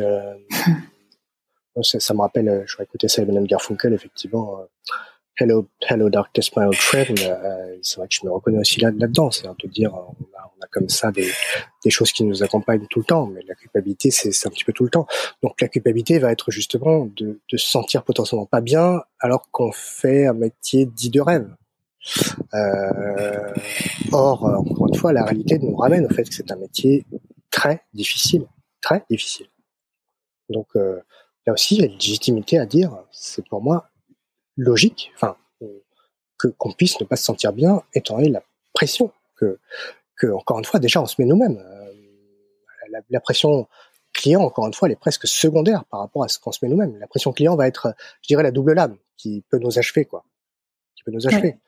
Mais d'emblée, en fait, de, de, de nous-mêmes, je pense que tous, on est là à se dire, zut, il faut que je fasse bien. Et si on fait une erreur ou si on a pas fait ce qu'on pense qu'il fallait, euh, il va y avoir une culpabilité énorme. Cette culpabilité va être, voilà, et qui peut être euh, renforcée ou il peut y avoir, je pense, explosion si en plus le propriétaire appuie sur euh, sur sur cette culpabilité qui est déjà énorme. Moi, je sais que dans mon mode de fonctionnement, c'est ça, c'est que je me rends compte de plein de choses, je me rends compte de plein de mes défauts, je me rends compte de des conneries que je fais, etc. Je je je, suffisamment pour que c'est vrai que si on en rajoute, c'est la goutte d'eau qui fait déborder le vase. C'est là où je peux je peux moi euh, vraiment me sentir très mal parce que déjà avec j'ai des comptes à régler avec moi-même déjà, toujours ça, toujours toujours toujours avec soi-même de dire est-ce que j'ai été à la hauteur, est-ce que j'ai fait ce qu'il fallait, est-ce que, est-ce que, euh, ouais, est-ce que je suis, j'ai été bon dans ce que j'ai fait? La réponse étant, euh, étant finalement rarement, rarement oui. Et en plus, la reconnaissance, je pense que là aussi dans nos profils, on a des besoins de reconnaissance euh, importants. Et franchement, même le meilleur veto du monde, je pense que le nombre de clients qui à la fin d'une consulte ou à la fin d'une hospitalisation vraiment vont, le remercier de manière chaleureuse, euh, etc. C'est, pas beaucoup. Euh, il peut y en avoir un petit peu, mais je pense que si on a, euh, euh, enfin, je connais pas un seul veto qui une fois par jour va recevoir des cadeaux de ses clients. Alors cadeau, euh, même, même, dirais, moi, j'arrive, je, je, pense pas tous les jours avoir quelque chose où, où, où j'ai l'impression d'être réellement reconnu pense plus on est à l'aise ces derniers temps. Encore une fois, j'ai retrouvé mon allant euh, bien dans les baskets, etc. On sent que les gens sont super contents en sortant de consultation. Mais ils ne vont pas dire, docteur, je suis super content, euh, vous, avez, vous avez super bien bossé, quoi.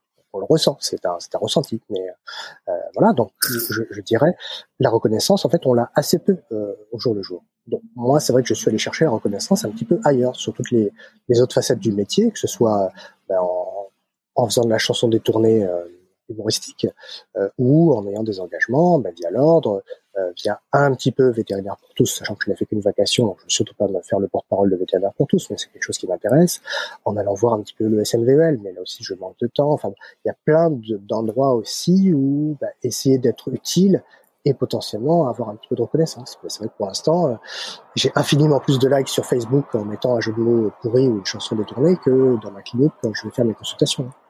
Ça c'est sûr ça c'est sûr. Et je pense que c'est ce qui manque aussi beaucoup au jour le jour.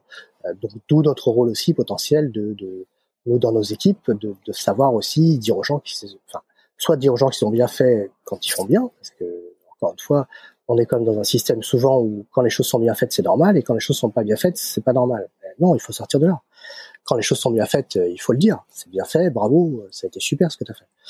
Et éventuellement, par contre, si c'est mal fait aussi un truc, de dire, bah, écoute, je, je comprends. Je, ce qui est pas mal avec moi, c'est que je pense que j'ai fait toutes les conneries possibles et imaginables de notre métier, donc euh, donc ça permet d'être rassurant par rapport aux autres, de dire je comprends, j'ai déjà fait ça. Après, euh, essayons de de, bah, de pas refaire et d'apprendre ensemble et de, de, continuer à avancer quoi.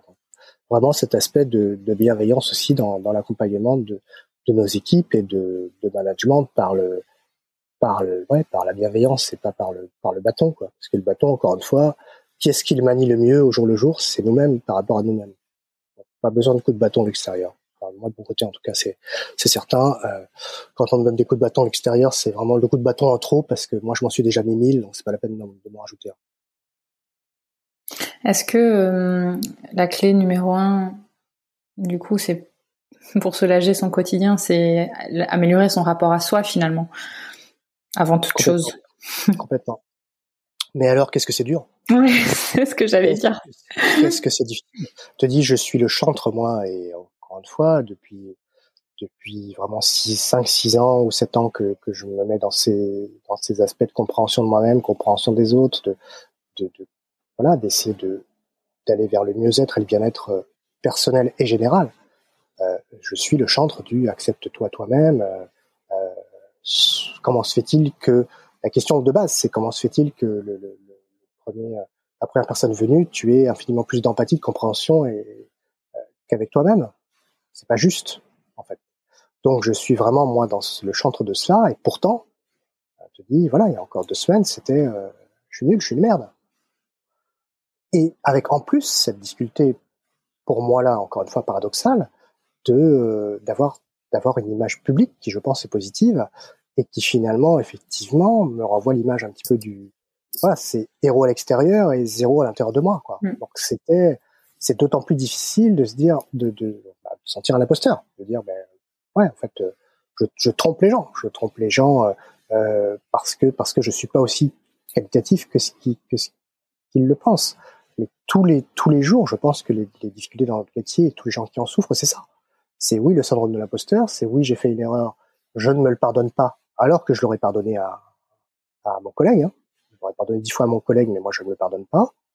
Et toujours cette notion effectivement d'être si dur avec soi-même. Mais, mais ouais, euh, de dire être bienveillant, être euh, empathique, être, euh, être ouvert à, ses émotions, s'accepter tel que l'on est, c'est évidemment le chemin. Mais, voilà, on dit ça en une phrase, et je pense qu'il faut une vie pour pour aller sur ce chemin-là. Et encore une fois, une, vie pour moi, je, je n'ai pas, je n'aurais pas de toute ma vie, de toute ma vie, je n'arriverai jamais à, aller vers une totale acceptation. Euh, je pense qu'il va y avoir du mieux, il va y avoir du, bien, et tant mieux, c'est ce ce à quoi j'aspire.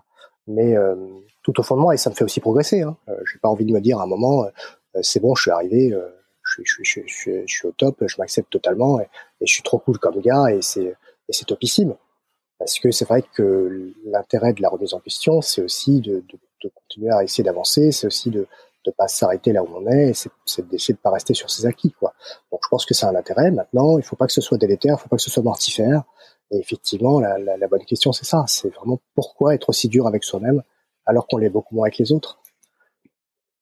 Mais, euh, mais, oui, le chemin, le chemin est là. Maintenant, les, clés sont, sont en chacun d'entre nous. Mais en avoir conscience, déjà, c'est important pense que, chacun est là, tous les, auditeurs, auditrices, euh, voilà, comment est-ce que comment est-ce que vous, vous vous comportez avec vous-même? Est-ce que finalement, euh, parce qu'on parle de personnes toxiques qui nous font des reproches, moi je sais que les personnes les plus toxiques, c'est oui, difficile, vont mm. faire vont me faire un, deux reproches par jour. Combien je m'en fais moi par jour mm. des reproches? Combien? Bah ouais, je pense qu'à un moment où j'étais j'étais moyen, c'était 100, 1000 fois par jour à se dire mais t'es mauvais quoi, t'es mauvais, t'es mauvais quoi. Donc, euh, euh, c'est nul ce que tu fais, tu vas pas assez vite. Euh, et mille, je pense que je suis gentil. Hein. Donc, à un, moment, se rendre compte de ça, déjà, c'est fondateur, quoi, de dire, euh, pour, pour moi, je suis aussi un grand adepte. Je sais que c'est culpabilisant, sans doute pour les gens qui sont en dépression, et je m'en excuse sans doute, mais les réponses sont vachement en nous, quoi. L'extérieur, L'extérieur est un, est un facteur favorisant, est un facteur évidemment dans, dans, dans, dans, un, dans un contexte hyper difficile avec des, des toxiques partout, etc., etc. Mais n'empêche qu'il y a beaucoup de réponses qui viennent de nous et beaucoup de, choses qui, vont justement partir du fait que ben, qu'on va être à l'origine d'un mouvement et ce mouvement-là, euh, il est simple en, théorie, euh, ouais, l'acceptation, le, l'empathie vis-à-vis de soi-même est, très difficile en, pratique, mais finalement pour moi l'extérieur n'est qu'un ce, ce, serait ce serait une mauvaise chose de se dire je, si je change d'extérieur je, je, je, vais être heureux quoi. Parce que voilà sur moi les changements fondamentaux c'est de l'intérieur c'est le fonctionnement interne et ce fonctionnement interne qui va vers euh, vers cette cette bienveillance cette acceptation cet amour de soi euh, qui, est, qui est important. Amour euh, conditionnel hein, c'est pas encore une fois inconditionnel de dire on fait pas n'importe quoi on devient pas hyper prétentieux et on devient pas on va pas écraser tout le monde mais par contre euh, se dire qu'on a des qualités, que ces qualités elles sont, elles sont chouettes quoi. Se dire qu'on est quelqu'un de chouette, c'est quelque chose de très, très apaisant. Tu penses qu'il y a des choses qu'on peut mieux faire euh, au sein de la profession pour adresser cette, euh, cette problématique? Le, le, le, premier, le, le première étape, c'est de reconnaître les gens dans leur légitimité. De, je pense de reconnaître la souffrance, de dire tu es légitime à souffrir euh, et tu es euh, et, et d'essayer de leur donner des, clés, des pistes justement, euh, les, les, neuroatypies en étant une.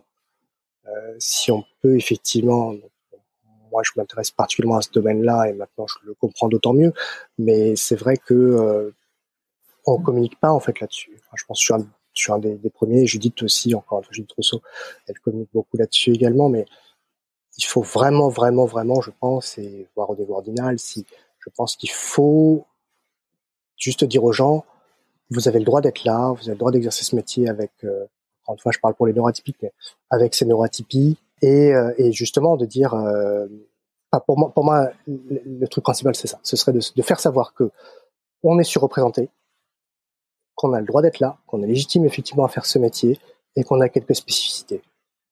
La spécificité numéro un, se prendre la tête. Donc en fait, bah, être à l'écoute de cela et, encore une fois essayer d'être en miroir le plus possible.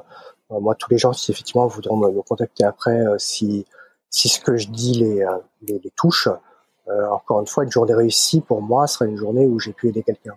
Donc donc je pense qu'avec une chaîne comme ça de solidarité où on est tous les uns les autres à se dire bah tiens, je, je te comprends, tu es légitime dans ce que tu ressens et je peux de te donner quelques clés pour potentiellement essayer d'en sortir. Euh, je pense que c'est euh, euh, c'est c'est en tout cas moi à mon niveau en termes de solution c'est la seule chose que je vois. Communiquer là-dessus mm. euh, de dire ben, on est surreprésenté. Si tu te retrouves dedans euh, ben, n'hésite pas à, à, à, soit en parler autour de toi soit m'en parler euh, soit m'en parler d'ailleurs moi personnellement ou j'ai plein d'autres gens à qui tu peux en parler. Et je pense que le soulagement surtout que j'ai pu ressentir et que je, je pense ressentent énormément de monde, c'est quand on dit voilà, je te comprends, t'es pas tout seul et, et j'ai vécu la même chose. Ça, c'est quelque chose qui est euh, qui est qui est libérateur. Donc moi, le, le, message ce serait ça, ce serait d'arriver à dire euh, parce que j'ai vraiment l'impression d'avoir vécu plein de choses maintenant à, à, mon âge qui avance, mais euh, de dire en tout cas sur les, les, prises de tête, sur plein de choses, euh, je te comprends tu as le droit d'être là et, et, euh, et soit j'ai vécu ça, soit je connais des gens qui ont vécu ça avec qui tu peux éventuellement échanger. Donc je pense que la, la, la, enfin, la, la parole, l'ouverture de la parole, l'ouverture de l'écoute, l'ouverture de plein de choses, Veto Entraide le fait très bien. Hein. Mais, euh, mais maintenant, le faire peut-être en préventif plutôt qu'en crise, dire ben voilà, euh, faisons le constat qu'il y a plein de neuroatypiques chez les vétos, euh, ça s'explique assez facilement, parce que j'ai essayé d'expliquer tout à l'heure, euh, soins plus animaux égale, hop, les neuroatypiques s'engouffrent là-dedans, Sauf que, effectivement, la réalité, la réalité du métier et les difficultés se, se, se confrontent à cette, cette sensibilité-là, et donc ça fait un cocktail détonnant. Donc, euh, donc voilà, constatons et, prévenons en, en, en parlant euh, en amont, en amont. Pourquoi pas dans les écoles aussi Pourquoi pas voilà faire faire des choses sur les neuroatypies euh, J'ai envie effectivement de m'engager là-dessus, d'autant plus que euh, euh, voilà, je, je, pense maintenant pouvoir bah, me sentir légitime puisque j'avais toujours sinon cette notion de est-ce que je suis pas l'imposteur qui parle de trucs euh, enfin, qu'il qui, ne connaît pas réellement puisqu'il ne l'est pas.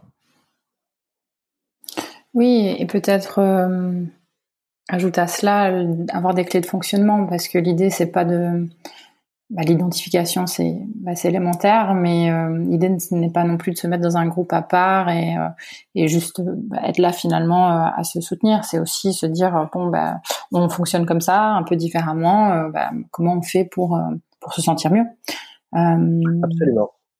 Absolument. Et, là, oui, il va y avoir besoin, je pense, d'une structuration. De, je, je, vois, je vois aussi, je, je, vois sur tes, tes activités. je, je, crois que Joad fait pas mal de, Joad Chipi fait pas mal de choses aussi là-dessus. Mm. Enfin, de, gens qui justement se sont formés en coaching et qui peuvent aussi servir de, servir de, de, de, de ouais, bah de, de, repères et de, donner des clés. Même si, si beaucoup de gens fonctionnent comme moi, on a du mal en fait à, comme on a du mal à rentrer dans un moule et à rentrer dans quelque chose, on a du mal à, à penser que ça parle de soi. Donc c'est vrai que toutes les, toutes ces notions là, pour l'instant, j'ai un petit peu de mal. J'ai l'impression que je dois tracer mon chemin un petit peu tout seul et je le fais vraiment plutôt par justement par euh, échange et contact avec euh, euh, d'autres personnes qui comprennent ce que je dis et qui me donnent leur chemin et, et ça me donne envie soit de suivre ce chemin, soit d'en prendre un petit peu à côté. Mais effectivement, il est vraiment possible qu'il y ait, il y ait bah, des, des, des, des, des coachs avec des chemins un petit peu tout tracés qui puissent aider beaucoup de gens. Mais je pense qu'il faut faire attention avec les, les neurotypiques et les HP. Euh, tout cas ceux que je côtoie ont quand même tendance à avoir cette un petit peu à fonctionner un petit peu comme moi, c'est-à-dire de dire il faudrait, enfin il faut quasiment un, un truc sur mesure à chaque fois. Donc s'adapter au sur mesure, c'est pour ça que l'écoute est mmh. vraiment importante. le, le, fait d'essayer de, à la fois de dire euh, tu me renvoies un miroir, oui, et en même temps je suis un petit peu différent, donc euh, voilà la voie que j'ai prise moi. Enfin voilà. pour moi c'est un peu de l'essai de l'erreur, mais comme, comme si jamais effectivement on peut mettre en place des choses avec euh, des, des, grandes lignes, comme j'avais j'avais aussi écouté euh, écouté euh, euh, ton, ton podcast sur le, le syndrome d'imposteur que j'ai trouvé très intéressant. Donc il y a, y a, plein de choses qui sont qui sont potentiellement à faire. Mais pour moi, l'étape numéro un, tu disais le basique, de dire vous vous êtes là, vous existez au sein de la profession, vous avez le droit d'être là, vous avez le droit d'être en souffrance. Pour moi, ça n'a pas été posé. En fait, le premier, hmm. le premier jalon n'a pas été posé. Puisque les neuroatypies, encore une fois, pour l'instant, c'est, c'est une espèce de, c'est une espèce de cloud, c'est une espèce de truc euh, dans lequel on ne sait pas trop quoi mettre et, et qui sont et, voilà. Et je pense qu'il y a encore des gens qui disent que ça n'existe pas. Tu vois. Oui, à la limite de la stigmatisation aussi, hein, parce que euh, c'est associé à la, à la douance. Euh, on vit dans une culture euh, qui n'accepte ni l'échec ni la réussite, donc les gens qui sont classifiés comme étant hors normes sont écartés. on vit dans une société qui fait que de moyenne, et donc bah, qui dit moyenne dit que tout le monde, toutes les personnes qui sont satellites n'entrent pas dans cette moyenne, ou y entrent, mais sans y entrer, parce qu'elles juste elles collaborent à la faire un peu plus grande. donc c'est compliqué, ouais. Ouais, donc selon moi, il y a ce premier stade et après deuxième stade peut-être d'élaboration de, de, de, de, ouais, de grands plans de, de prévention, de conseils, de choses mm. auxquels, auquel tu participes, auxquels d'ailleurs euh, euh, je vois aussi, euh, je vois Nicolas Desvar, mais le chantier est vachement grand et j'ai, vraiment pas toutes les solutions et c'est vrai que celle que je vois, c'est en tout cas de communiquer sur ce dont on est en train de discuter et de dire à tout le monde que si jamais, voilà, que si jamais encore une fois dans ce que je décris dans les dans les affres un petit peu euh, alors pas, pas dans des affres pas affreux d'ailleurs mais mais dans des questionnements si si ça peut euh, euh encore une fois aider certaines personnes à se dire ben voilà je suis pas tout seul et après par contre bah, malheureusement j'ai pas toutes les solutions pour l'instant mais je vais en chercher en tout cas ça c'est sûr. En tout cas les problématiques sont posées et là et là et j'ai réussi à définir un cadre de, de, de, de recherche de bien-être. Ça c'est vachement important parce que parce que quand tu es vraiment à dire je me sens pas bien mais je sais pas du tout pourquoi je pense que c'est beaucoup plus compliqué. Je me sens pas bien mais j'arrive à, à, définir pourquoi et j'arrive à essayer de trouver un cadre de, de voilà où, je peux essayer de me sentir mieux voire euh, très bien. Parce que c'est le but comme pour tous le bonheur pour tous c'est ce que c'est ce que j'espère pour euh, pour la communauté veto, pour euh, pour le monde en général, euh, qui ait plus de guerre et, et me présenter à Miss France l'année prochaine. Une aspiration profonde. C'est ça, tout à fait. Bon, on n'aura jamais fait le tour, je pense, mais c'est peut-être le moment de de clôturer. J'ai adoré euh, échanger avec toi, Dohan. Je pense qu'on a bah, finalement, je pense, on l'a dit au début avant de commencer l'enregistrement, everything happens for a reason. la raison pour laquelle le premier enregistrement n'a pas fonctionné, finalement, nous a amené un enregistrement encore meilleur. Donc, merci à toi. Ouais, je t'en prie, avec grand plaisir. Est-ce qu'il y a quelque chose que tu voudrais rajouter avant de clôturer? Bah écoute, euh, tu sais, je, c'est un peu devenu ma spécialité en, en, chanson, euh, d'essayer de résumer en chanson euh, ce que ce qu'on a fait, ce que j'ai fait. Alors maintenant, c'est quand je fais des séjours d'ailleurs ou quand je fais des stages, ce genre de choses, je fais toujours une petite chanson à la fin. Donc, on va essayer de la faire. je l'avais fait sur, sur le premier enregistrement. Je l'avais fait en anglais. Donc là, j'ai décidé d'utiliser de faire comme le font les franglaises, c'est-à-dire que je vais la chanter en, français traduit mot à mot, euh, mais avec la musique. Donc ça ne va pas correspondre potentiellement à la musique, mais je trouve ça d'autant plus rigolo et d'autant plus un petit peu décalé, puisque c'est vrai que je dirais, euh, pour me définir, il y a aussi cette notion de, de léger décalage par rapport à la réalité.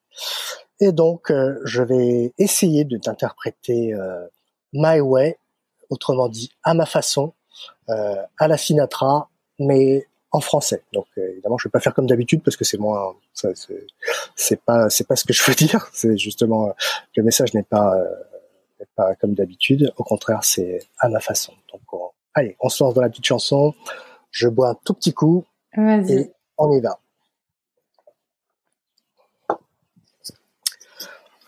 Et c'est parti. Alors, faut juste que je me remette là, truc.